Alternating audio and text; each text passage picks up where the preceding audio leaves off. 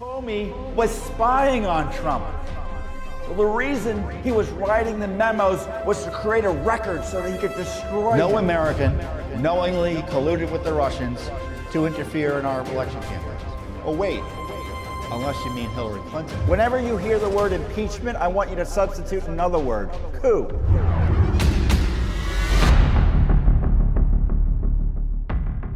You're listening to Tom Fitton's weekly update here on JW TalkNet. Hey everyone, Judicial Watch President Tom Fitton here with our weekly update for you here on social media. Thanks for joining us during this ongoing constitutional crisis. No, it never ended and didn't end with impeachment. In fact, it's continuing, and I'll talk to you about the ongoing coup against the President of the United States. Uh, plus, we have really shocking new documents on the Clinton email scandal that show uh, in dramatic fashion the sham nature of the investigation into her email misconduct. And on top of it all, the deep state is still protecting the coup. Uh, the CIA and the Justice Department sent us extraordinary letters that deny us access to virtually any information they might have on the alleged whistleblower behind the, the impeachment coup targeting President Trump. Uh, so there's a lot to cover today. Uh, first up, of course, is the uh, big news this week related to Roger Stone, who was uh, finally uh, sentenced uh, this week by Judge Amy Berman Jackson, who is an Obama appointee here in the District Court for the District of Columbia. The courthouse is just down the street there from Judicial Watch. And he was sentenced to uh, just under four years, three years and change, about 40 months, uh, which further confirms that the Mueller operatives who were trying to abuse the process by uh, pushing for a recommendation of uh, seven to nine years were wrong, and that Attorney General Barr was right to intervene. He probably should have intervened more severely and strongly and uh, the president himself was right that it was a miscarriage of justice that he would go, to away, uh, go away for seven to nine years. Uh, so uh, the judge had his, her hearing, uh, and it was full. She's, she's no friend of President Trump, it's pretty clear. And it was full of political statements and uh, drama about how terrible a person Roger Stone was. but the fact is, one of the charges, the charge on uh, witness tampering probably should never have been brought because you have the Justice Department suggesting that the victim of the witness tampering uh, didn't think it was serious, uh, but uh, somehow, uh, and, and, therefore, it really shouldn't count too much against Stone in terms of any potential sentence beyond the base sentence he would get. But if that were the case, why was the charge brought at all if it wasn't serious? it shows you there's two concepts of justice in this town.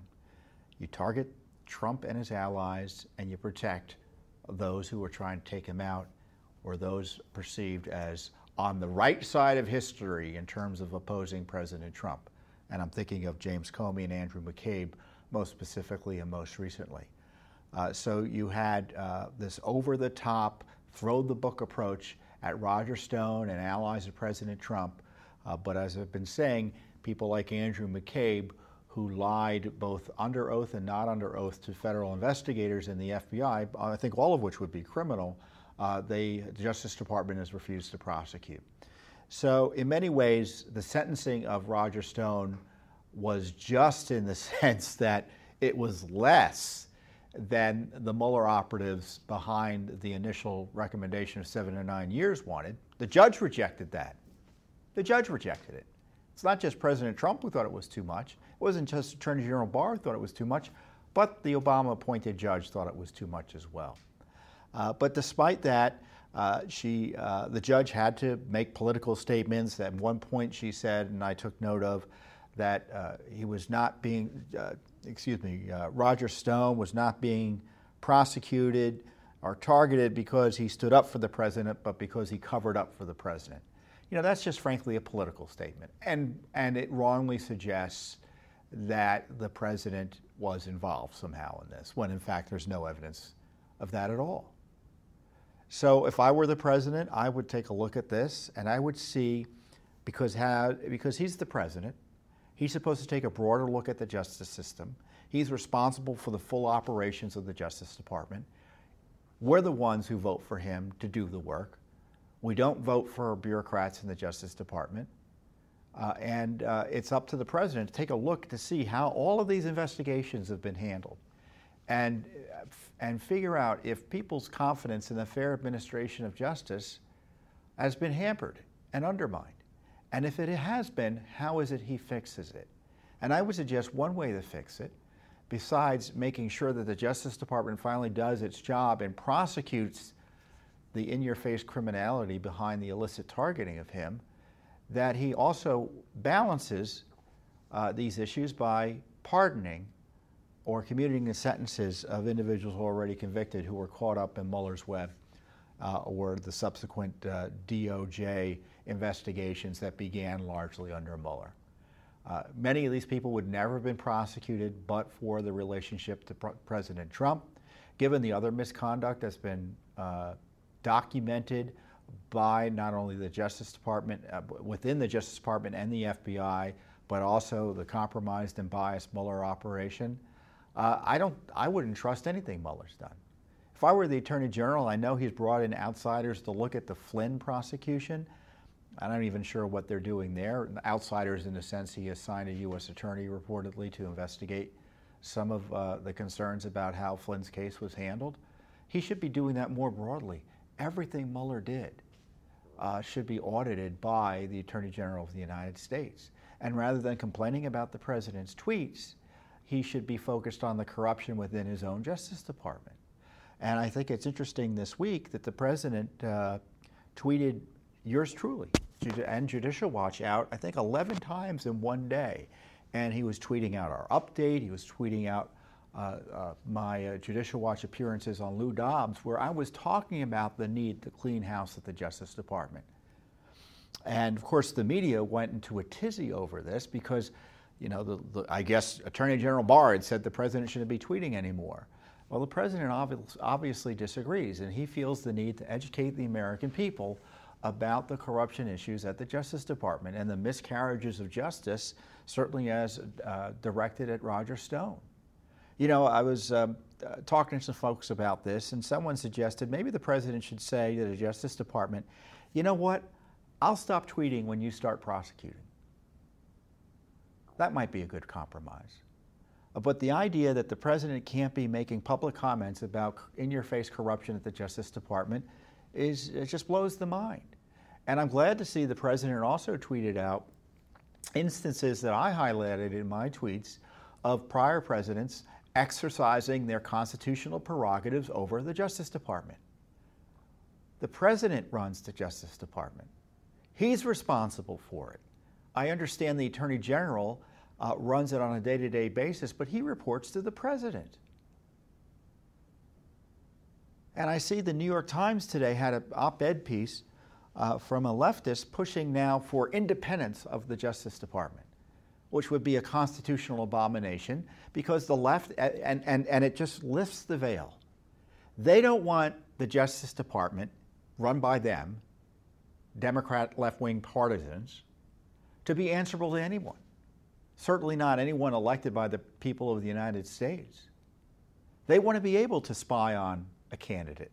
They want to be able to intimidate witnesses and people caught up and close to the candidate to get to the turn by threatening their families. They want to be able to leak classified information to upend a presidency or affect an election. They want to be able to pay people to spy on a presidential campaign without basis simply because they want to protect the candidate of their choice. They don't want accountability. That's the way they've been operating.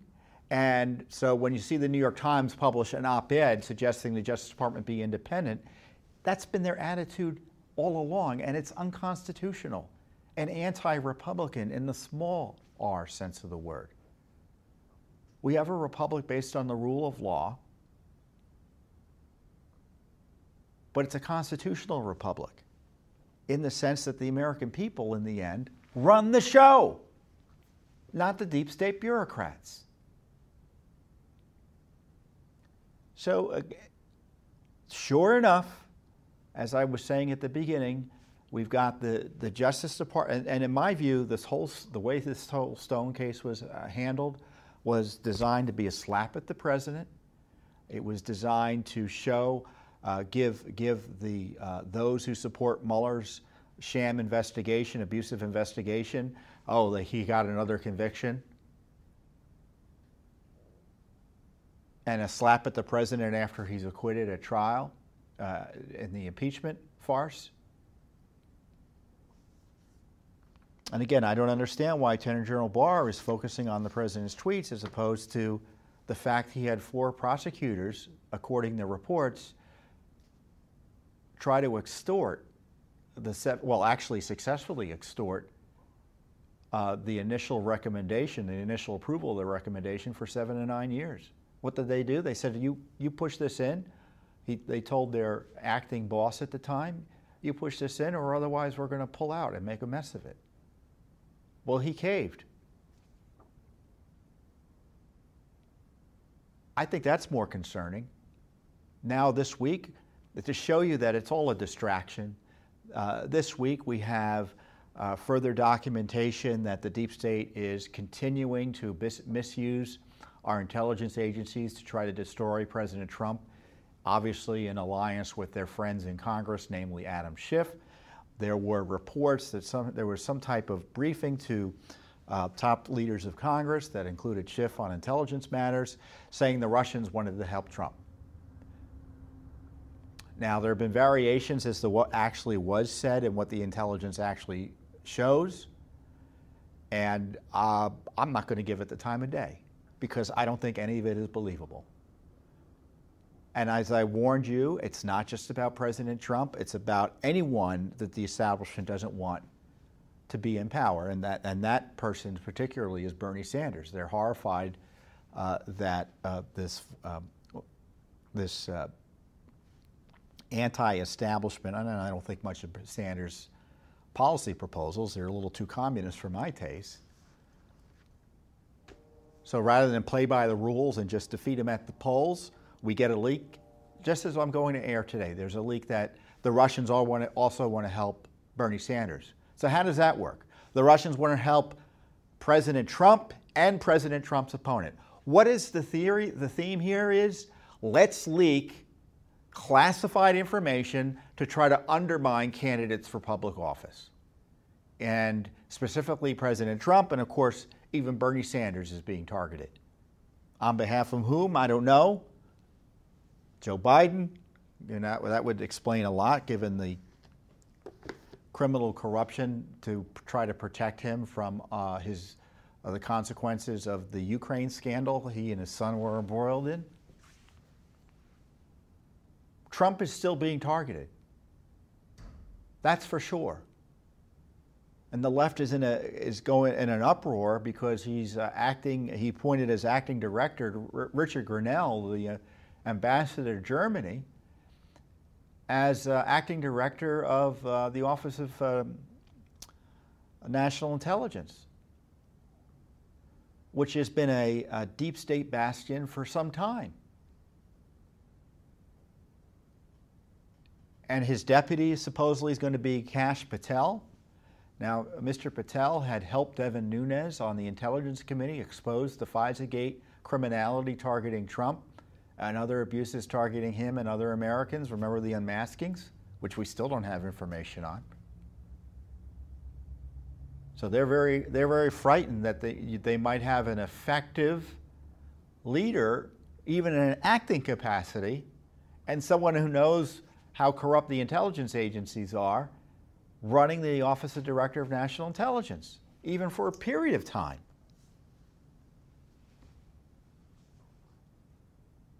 The more the media scream about particular issues, the more uh, that, uh, or particular issues that, or particular approaches that President Trump takes, that's a pretty good indication he's doing the right thing. For instance, when he tweeted me out, when he tweeted Judicial Watch out, they went crazy. NBC News was putting my tweets that, uh, on, on the front page on their, uh, on their national news program. Washington Post, New York Times, saying the president is ignoring Barr's demands that he stop tweeting. And what I loved about it is, and, and, and the president, I think, is smart about this, is he's educating Americans when he, when he retweets Judicial Watch and me. Because our tweets are educational. They tell people about issues that they otherwise may not know about. Of course, the deep state gets upset when the president tweets something. Uh, for instance, I said Barr needs to clean house at the DOJ. Well, who would object to that other than the corrupt deep staters that are running it now? Isn't it fantastic the president tweeted it? And isn't it tra- fantastic that the media got so outraged about it that they actually reported it out further? They don't even know what they're doing. In trying to controversialize the president educating Americans about government corruption, they back themselves into actually educating more Americans about government corruption. So, uh, so that was great. It was great that the president uh, tweeted out our material this week uh, because it allows so many more Americans to find out about the essential work we do, which is as important as anything else going on in Washington, D.C. So the coup continues. You've got Adam Schiff involved, it looks like, in Russia leaks targeting Trump again. Nothing's changed. Even Bernie Sanders is now being targeted for the deep state because he's too extreme for them with illegal leaks, it looks like. You have the Justice Department and uh, the federal judiciary screaming about President Trump. What was really outrageous this week, you had the, I, I forget the name of the uh, organization, let's say it's the, an association of federal judges so it's a, not a, a government operation, it's a voluntary association of federal judges. And they were going to hold, it was announced their leadership was going to hold an emergency meeting about President Trump because I guess he dared to criticize the federal judiciary or particular judges or dared to criticize the actions of the Justice Department. Now, by all accounts, it looked like this emergency meeting was going to be nothing more than a political meeting. And if that were the case, judges participating in that would be probably in violations of basic ethics, ethics norms that govern the federal judiciary. Yeah, they have ethics rules for the federal judiciary, as you might imagine. Well, well they, someone got smart over there and supposedly they canceled the emergency meeting. The only emergency that our federal judges need to be worried about is that the FBI and the Justice Department use the judiciary to illegally spy on American citizens, and the judiciary has yet to do anything substantive about it. The only thing that's happened thus far is that the FBI has instituted new training, and the Justice Department is trying to figure out if there's any fruit of the poison tree they used that needs to be sequestered meaning the illegal FISA warrants they used, if they gathered information, was that information used for other cases? Where is it? What is it? And they need to report to the courts on it soon. Nothing about criminal activity being pursued. The court, for instance, could hold these, uh, the FBI, um, they could, bring in the FBI and Justice Department and, and start holding people in criminal contempt. If I were running the Justice Department and I had found out this criminal activity took place in my agency, if I were running the FBI and I found out this criminal activity took place in my agency, I wouldn't have Durham out there doing a report. I don't know what Durham's doing. I'd be going to the court and say, you know what? It looks like there's some criminal activity that took place before your court. Tell us what you want us to do. We're putting our head on a block. Tell us what you want to do in terms of holding us accountable for this criminal activity, both as agencies and um, in terms of the individuals responsible within our agencies. But that's not what's happening. Instead, you hear talk of FISA reform. The best FISA reform would, to put people, would be to put people in jail who violated the law to spy on Trump and other innocent Americans, Carter Page specifically. And I tell you what, I read this Russia story, these Russia stories, I wonder if they're still spying on Trump. I don't know for a fact that's happening, but I, given the corruption endemic throughout the intelligence establishment targeting Trump, it wouldn't surprise me in the least. Wouldn't surprise me in the least. So, as you know, Judicial Watch isn't just out there talking. You know, I'm talking a little bit about this, but we've sued for the Stone records, specifically about the raid. Remember that outrageous raid early in the morning that somehow CNN was able to figure out had um, was about to take place, and they had cameras there. How did that happen? So we asked for records about their communications concerning the raid, and they've given us virtually nothing. It's interesting what the Justice Department gets outraged about. We've got the president's tweets it's outraged about, but the leak on the raid, they're covering up, or any information about the raid, they're covering up. In the Stone case, for instance, we had information that a juror or jurors may have lied to get on the jury in Stone, and they were anti-Trumpers, and they may have lied about the scope and and um, their specific knowledge of some of the issues involved here. I haven't heard the Justice Department complain about that yet. Instead, I heard them say that the Stone prosecution was a righteous prosecution. A righteous prosecution. Do you think it was righteous? In light of all the facts and circumstances I've laid out for you? Well, this Justice Department thinks it is. They should be running away from these prosecutions. They should be freezing them. They should presume corruption, given everything that's going on. Instead, they're defending them and, and continuing to push them.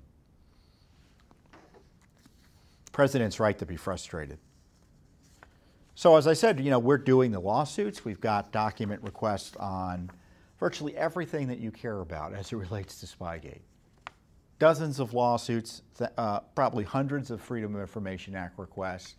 And uh, one of the key issues is accountability for the coup that took place a minute and a half ago. We're all supposed to forget that, right? We're all supposed to move on from the corruption in the House, the abuse of the Senate, the attack on your right to self government, the attacks on the civil rights of the President of the United States, the civil rights of his lawyers, the civil rights of journalists, the civil rights of members of Congress. We're all supposed to forget that, right? Just move on, talk about the primary or, or debates, whatever the latest flavor of the day is. Well, you can see the president hasn't forgotten about it. He's still concerned about corruption, and nor has Judicial Watch forgotten about it. We've, we've got the lawsuits ongoing. For instance, we have sued for records about the alleged whistleblower, whose name I'm allowed, not allowed to say because if I were to say it on this video, and it wasn't edited out, it would be taken off by YouTube, Facebook, and Instagram. So you know who the name of the alleged whistleblower is. Now, I don't know for sure he's the alleged whistleblower, but I do know, based on public reports, is that he was assigned to the White House for the CIA during both the Obama and Trump administrations. We looked at the visitor logs that were available, at least from the Obama administration time, and saw that he was involved with some of the same bad actors who were behind the Ukraine assault on President Trump. So we've asked for records about his involvement with the State Department, stonewalled. We've also asked for records about his involvement with the Justice Department and FBI because his name, surprise, surprise, shows up as it relates to Russiagate. I think it shows up in the Mueller report. And as a CIA guy, we sued this. Well, we asked the CIA for documents. We got the hand to the face. I call it the proverbial hand to the face we always get from government agencies. So we had to sue. And what is the response we get? We get two extraordinary letters from the CIA and the FBI. I call them GLOMAR responses. Well, I, they're, GLOMAR is a kind of a FOIA nerd term for uh, they can't confirm or deny the existence of the records. And in doing so, they say it doesn't mean that the records necessarily exist, but to deny or confirm the existence of the records would somehow harm national security, or specifically, in the case of this employee, his personal privacy. Yes, this Justice Department and this CIA are defending this person's personal privacy by refusing to confirm or deny the existence of records. And why is it called Glomar? I'm going, from what I recall, there was a, I think, a sunk Russian ship or submarine, and there was a uh, a vessel that the CIA had. I think it was called the Glomar Explorer, and so they were trying to gather some intelligence or or try to uh, probe the wreckage. And I think a media person had gotten hold of it and wanted information, and so uh, they they came up with the solution. They can't confirm or deny the existence of the operation. And you can understand from a if there was significant national intelligence, national security implications here, you can understand why they're saying they can't confirm or deny the existence of the operation. Because confirming it tells someone something, and denying it tells someone something. And if that someone is a, a antagonistic foreign government, I mean, it's fair to say you don't want that happening. And the big case was Glomar, and that was the shorthand for the case. So when I say there's a Glomar response, I want you all to remember it means you can't, they can't confirm or deny the existence of the records. But when you have a name that's been out there in the news, has been public in terms of its involvement, his involvement in the Mueller report, everyone knows he worked for the CIA, everyone knows he was assigned to the White House, to have the CIA tell you they can't confirm, and this is what the response is. In accordance with Section 3.6a of Executive Order 13526, the CIA can neither confirm nor deny the existence or non existence of records responsive to our requests. The fact of the existence or non existence of such records is itself exempt from FOIA under Exemption B3 and Section 6 of the CIA Act of 1949. And to the extent your request could relate to CIA intelligence sources and methods information, the factor of the existence or non existence of all such records is exempt from FOIA. This completes our response to the above reference cases. Justice Department, similar response, but they also say that you can't have them because the release of them could reasonably be expected to constitute an unwarranted invasion of personal privacy of a third party. Because we had asked for records of this guy's contacts with uh, uh, Peter Strzok, Lisa Page, you know, the, the usual suspects over at the Obama FBI.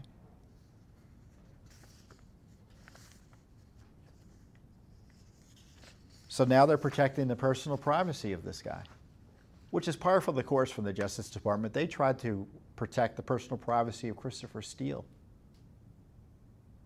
the Clinton spy, believe it or not.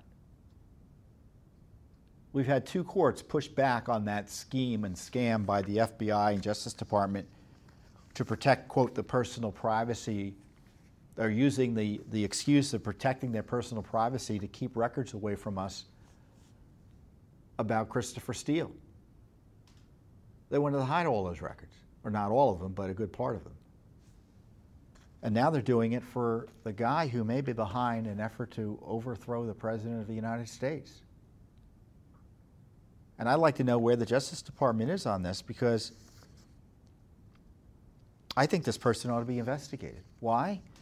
Because I don't think he had uh, reasonable, uh, he had no, uh, based on the information out there, there's an open question as to whether he should have had access to the phone call, which was classified at the time. Colonel Vindman, who was kicked out of the White House finally, he and his brother. It looks like he gave this call content to his ally in the CIA, and if it was done for any reason other than need to know, then it would have been a crime, and the Justice Department ought to be investigating that. How that call was handled, and certainly the communications between the whistleblower and Adam Schiff, who the communications of, uh, of which Adam Schiff lied about with his office. DOJ should be investigating that.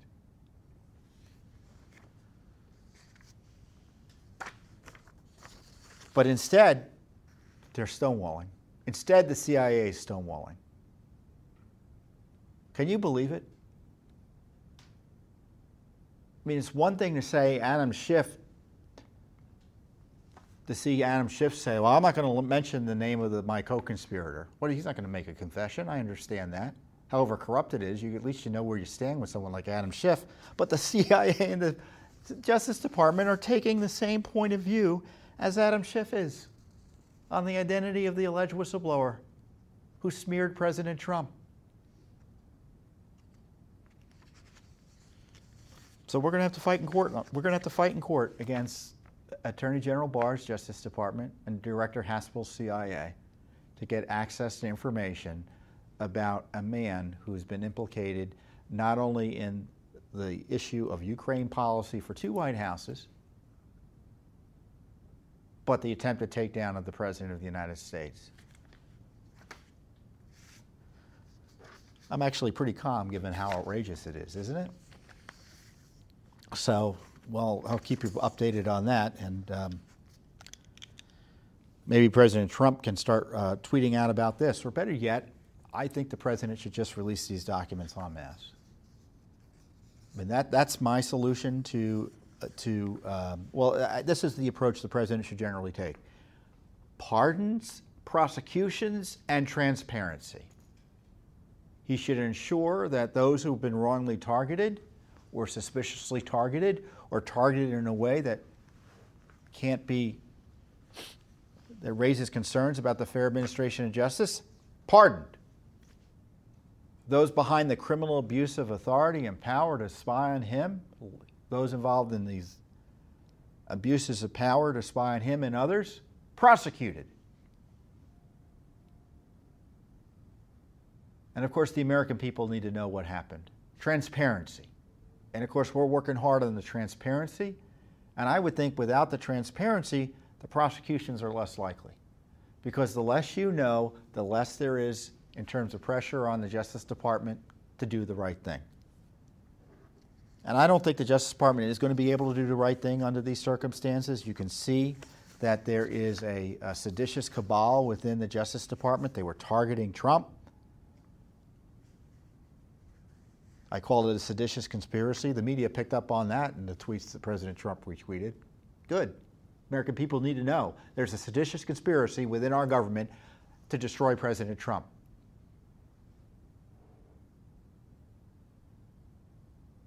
And it was exposed. You could see it through the Mueller operation, you could see it through Comey, and you could see it through Congress. It's in your face, but we're not allowed to talk about it. Well, we're not going to be cowed. We're going to tell the truth about this attack on our constitutional republic. And we're going to do everything we can under the law to expose it and end it.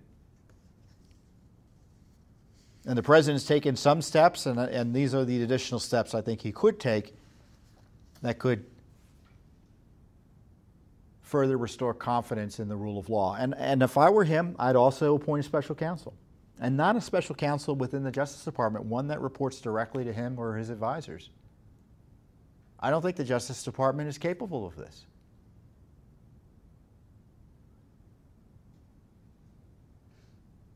I mean, they're asking FBI agents who probably probably want to do the right thing, but I'm sure a few of them are pretty nervous about being asked to investigate their leadership or their former leadership. They should maybe have outside investigators. Do you trust the Justice Department and the FBI to investigate themselves? Do you? Or would you prefer a third party do it?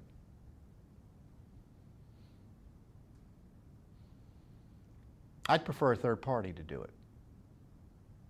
A constitutional special counsel that reports to a constitutional officer the chief law enforcement officer of the country. He said that, the president said that, it drove him crazy. Or in the least, how about a compromise? Attorney General Barr should elevate Durham to special counsel or designate him as a special counsel. Not the unconstitutional special counsel that gets to do everything he, anything he wants without adequate supervision, but a special counsel that reports to him on a day to day basis and can't do anything without Barr's approval in terms of prosecutions or decision making.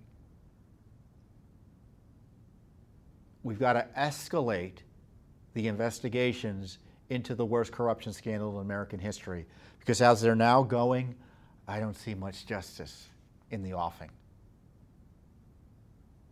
I suspect that FBI agent who was responsible, I think his name is Clinesmith, who's allegedly responsible for changing that document from the CIA that uh, confirmed that uh, Carter Page was a good guy. He literally changed it to say the opposite. I mean, someone like him may get prosecuted. But the idea, idea for instance, that you've got James Comey and Andrew McCabe, who were both referred after comprehensive investigations by the IG, or seemingly competent investigations by the IG, there's always more they can be doing, about leaks and lies about those leaks. Easy peasy prosecutions. They didn't want to pursue them. Are we expected to believe they're going to bring more complicated prosecutions against senior level officials of the Justice Department and the FBI from the Obama administration and even the Trump administration on their on their allocation of intelligence assets, their desig- their their uh, designating certain people as subject to investigation, mainly President Trump and others and they're going to be second guessing that. I, am not, I'm not saying there's not a case there. I think there's a strong case of a conspiracy to subvert the law. I mean, you've got the lies in the FISA warrants, so that's a pretty good place to start. But my point is, they don't want to pursue the easy prosecutions, and yet we're being told we should believe they're going to prosecute for exceedingly complex on exceedingly complex issues. I don't believe it's going to happen. I'm seeing any evidence these investigations are taking place beyond, as I say, glorified IG report. Do you? That's what I love about Judicial Watch. We put the documents out. We read the same newspapers you do. We looked at the same information you do. I draw my conclusions from looking at the documents. You can look at the documents, draw your own conclusions. And to the degree I comment on things that are just generally out there, you can have your own conclusions. But do you think anything's going to be done? Comment. Comment the, on, on the uh, on, here on YouTube or on Facebook or wherever you're watching this. Comment. Let me know what you think. I, I look at the comments to see where people are. I can't read every single one. There's thousands of them. But my colleagues and I review the comments. Let us know what you think. But you know what? Even if the Justice Department doesn't do anything, we're going to do something. We've got the lawsuits going. That's why we have Judicial Watch, because we don't rely on the Justice Department to do anything. But we want them to do the right thing. We'll be happy to encourage them and work with them on doing the right thing. Same goes for Congress. Same goes for you know other agencies. But we do our own thing because we know we can trust ourselves. We depend on you to support our work, obviously, and uh, we don't, you know, even if we think the Justice Department's going to do the right thing, for instance, we'll be still asking more questions, just to be sure. So that's why it's important to have independent groups like Judicial Watch out there. What's outrageous is here in Washington, D.C., we're so, it's so few and far between. We've got this precious right, this precious, precious right where we can go and petition our government, use the law to, to become, to come, to go uh, in an equal way before the courts with massive government agencies. I mean, I complain about the stonewalling, but what's wonderful about our system is that they have to go to court with us and explain their stonewalling. That doesn't happen anywhere else in the world to any degree like it does here. Now, we've got this precious right to hold our government to account, and it's so rarely utilized on a day to day basis. Obviously, it's available during election time to a certain extent. But in terms of just doing the basic oversight work, why is Judicial Watch alone in doing it, practically speaking? We're happy to do it, but boy, more people need to up, step up to the plate. Well, you know, there's sometimes you get documents, you just can't make it up. And so we've been suing for records of communications between Peter Strzok and Lisa Page. And we've been suing for, when did we file the lawsuit?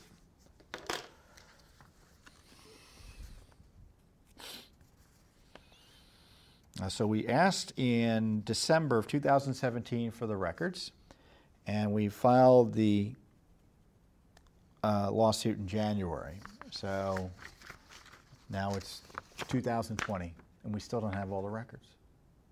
Why? Because the FBI has said that they've got 13,000 or so records left, and they only can produce them at a rate or process them at a rate of 500 pages a month. Now, it doesn't mean we get 500 pages a month. It just means that they only will look and process 500 pages a month. So the Page Strzok records, which in my view, uh, which as best I can tell, have yet to include any text messages. So that's a whole other group of documents the FBI is hiding from us. We won't get all these records processed and turned over to us until the year 2021, till next year. And then we start fighting over the records they haven't turned over to us. So, in effect, they are protecting Page and Strzok from being full, held fully accountable for what they were doing because they're hiding the records, pretending they don't have the capacity to turn them over to us in a more timely way. And unfortunately, the court endorsed it. Courts too often are deferential to the agencies here.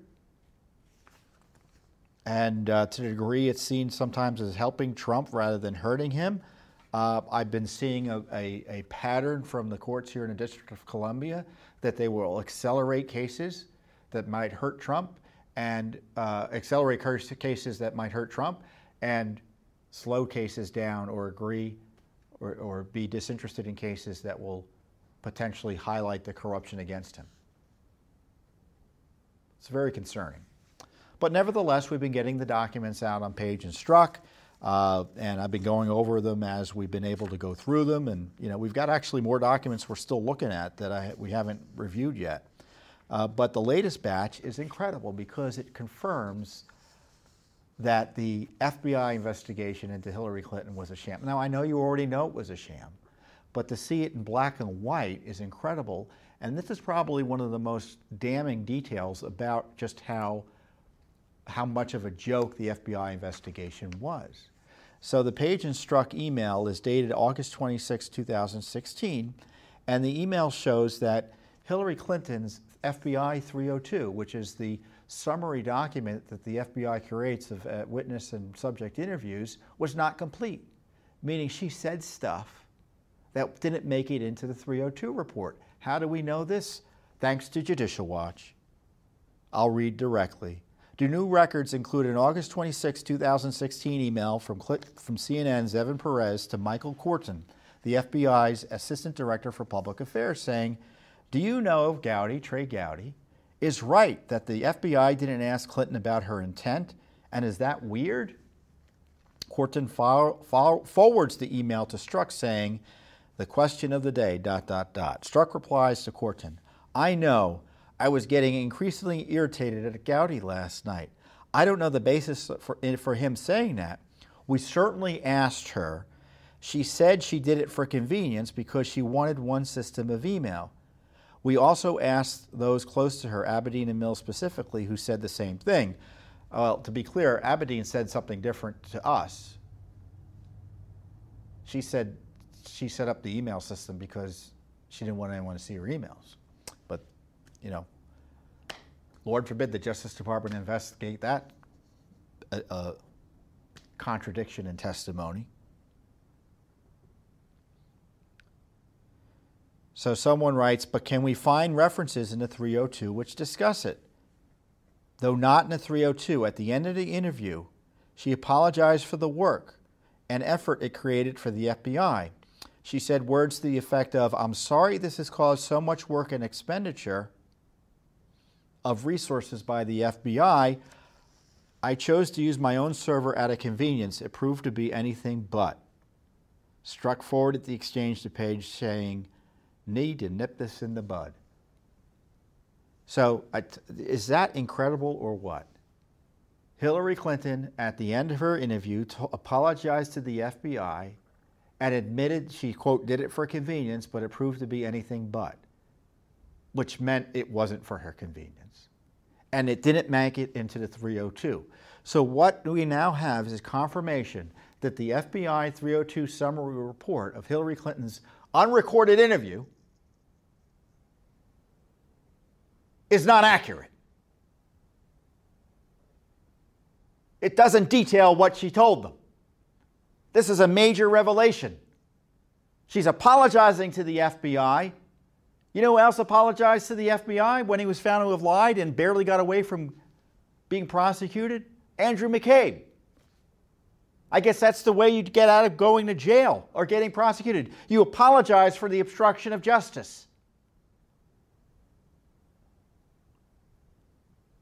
This is why we can't get these documents in a timely manner because it exposes the corruption behind the investigation of Hillary Clinton.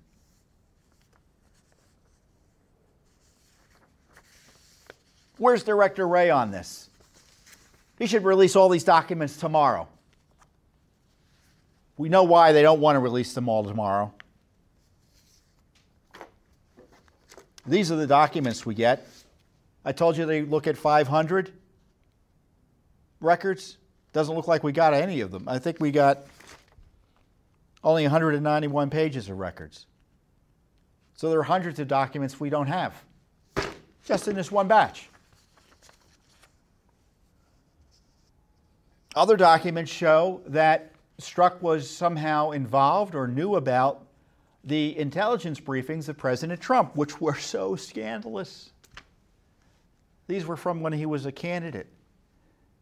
Remember, they were all worried that Trump's campaign was being compromised by the Russians. He was colluding with the Russians, or people on his campaign were potentially colluding with the Russians. And rather than tell him that this is something he needed to be worried about, like they just told Bernie Sanders, according to reports, they hid it from him. And they used, according to the IG, one of the briefings to essentially spy on his campaign operation. And Strzok says, and it's about the time this briefing took place, he starts talking about these briefings for the candidates.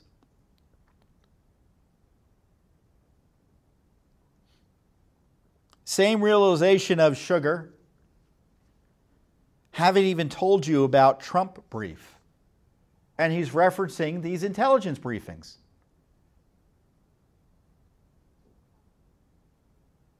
That was August 18th.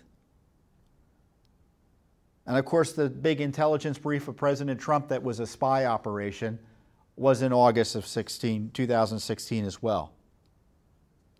So it's contemporaneous.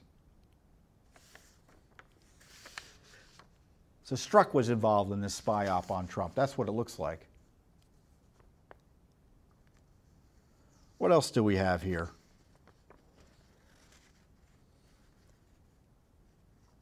Well, those are the big ones. I guess there's a bunch of emails here, but you know, these are the big ones.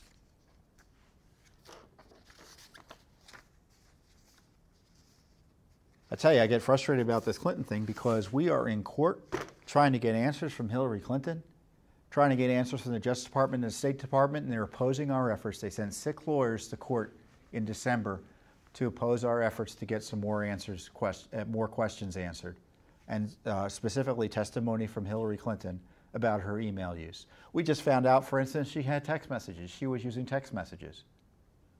Something else we would need to question her on.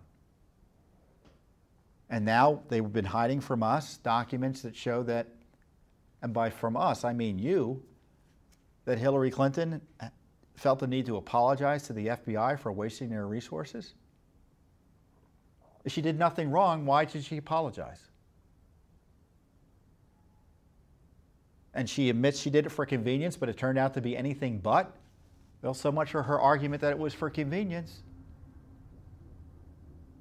There's more than enough information that has been uncovered not only by the FBI in their pretend investigation, but since then by Judicial Watch, to warrant a renewed criminal investigation into the Hillary Clinton email scandal.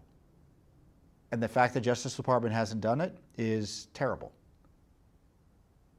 Absolutely terrible. And not only have they not done it, but they're defending her email misconduct. It's not even they don't want to look into it anymore, they think the case is closed. No, they're defending the misconduct.